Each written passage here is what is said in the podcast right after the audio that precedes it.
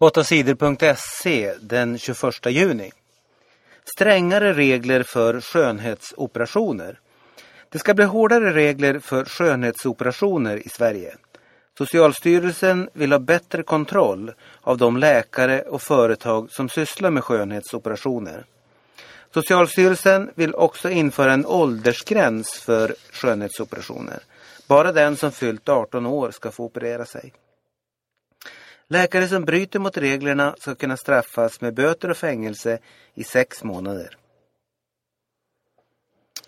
Antikrundans expert tvingades sluta. Peter Pluntky är expert på leksaker. Han brukar vara med i tv-programmet Antikrundan i Sveriges Television. Men nu har Peter Pluntky tvingats att sluta i programmet. Cheferna på SVT tyckte inte om att han var med i en reklamfilm. Det är förbjudet för de som arbetar på SVT. Stewart tjänar mest i Hollywood. Skådespelaren Kirsten Stewart har knappast några problem med att få pengarna att räcka. Förra året tjänade hon 242 miljoner kronor. Det gör henne till den bäst betalda kvinnliga skådespelaren i Hollywood, USA. Timlönen för Stewart blir nästan 28 000 kronor. Det var ju huvudrollen i filmen om Snövit och rollen i Twilight-filmerna som gav Stewart första plats på listan. Tvåa på listan är Cameron Diaz. Hon tjänade 238 miljoner kronor under året.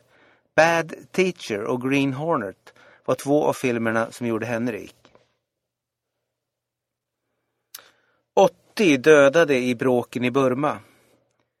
Det har varit bråkigt i landet Burma i Asien de senaste veckorna. Buddister och muslimer i området Rakhine har bråkat. Minst 80 människor har dödats. Regeringen i Burma har skickat militärer till området för att stoppa bråken. Regeringen säger att det nu är lugnare i området. Men det är omöjligt att veta om det är sant. Inga utländska journalister har fått åka till Rakhine.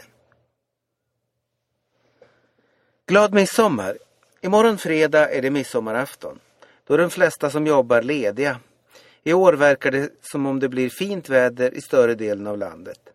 Vi på 8 sidor är också lediga under midsommarhelgen. Då kommer inga nyheter på 8sidor.se. Men på måndag är vi tillbaka igen som vanligt. Glad midsommar! Sveriges damer förlorade mot Japan. Sveriges fotbollsdamer spelar i OS i sommar. Om en vecka tar lagledaren Thomas Dennerby ut de tjejer som får åka med till England. På onsdagen spelade Sverige träningsmatch mot världsmästarna, Japan. Japan vann med 1-0. Mittfältaren Kosovare Aslani var mycket bra mot Japan. Hon kan ha spelat till sig en plats i OS-laget. Samma sak gäller mittbackarna Lisa Sembrant och Emma Berglund. Lundqvist fick pris som bästa målvakt. Henrik Lundqvist är bäste målvakt i den amerikanska hockeyligan NHL. Han fick på onsdagen ta emot priset som ligans bästa målvakt. Det här är ett mycket fint pris. Den som får det är världens bästa ishockeymålvakt. Det här är något som jag har drömt om i många år, sa Henrik när han tackade för priset. Andra svenskar fick också pris. Backen Erik Karlsson fick pris som NHLs bäste back. Gabriel Landeskog fick priset som bästa nykomling. Sprängmedel på Ringhals. Någon har tagit in sprängmedel på Ringhals kärnkraftverk. Sprängmedlet hittades på en stor truck inne på kärnkraftverkets område. Det var en av kärnkraftverkets bombhundar som hittade sprängmedlet. Sprängmedlet satt fastkletat på utsidan av trucken. Det hade inte kunnat explodera eftersom det inte fanns tändhatt och stubin. Cheferna på Ringhals är oroliga. Det är otrevligt att hitta sprängmedel inne på området, säger Gösta Larsen på Ringhals. Men det är inte alls säkert att någon har planerat att spränga en bomb i kärnkraftverket.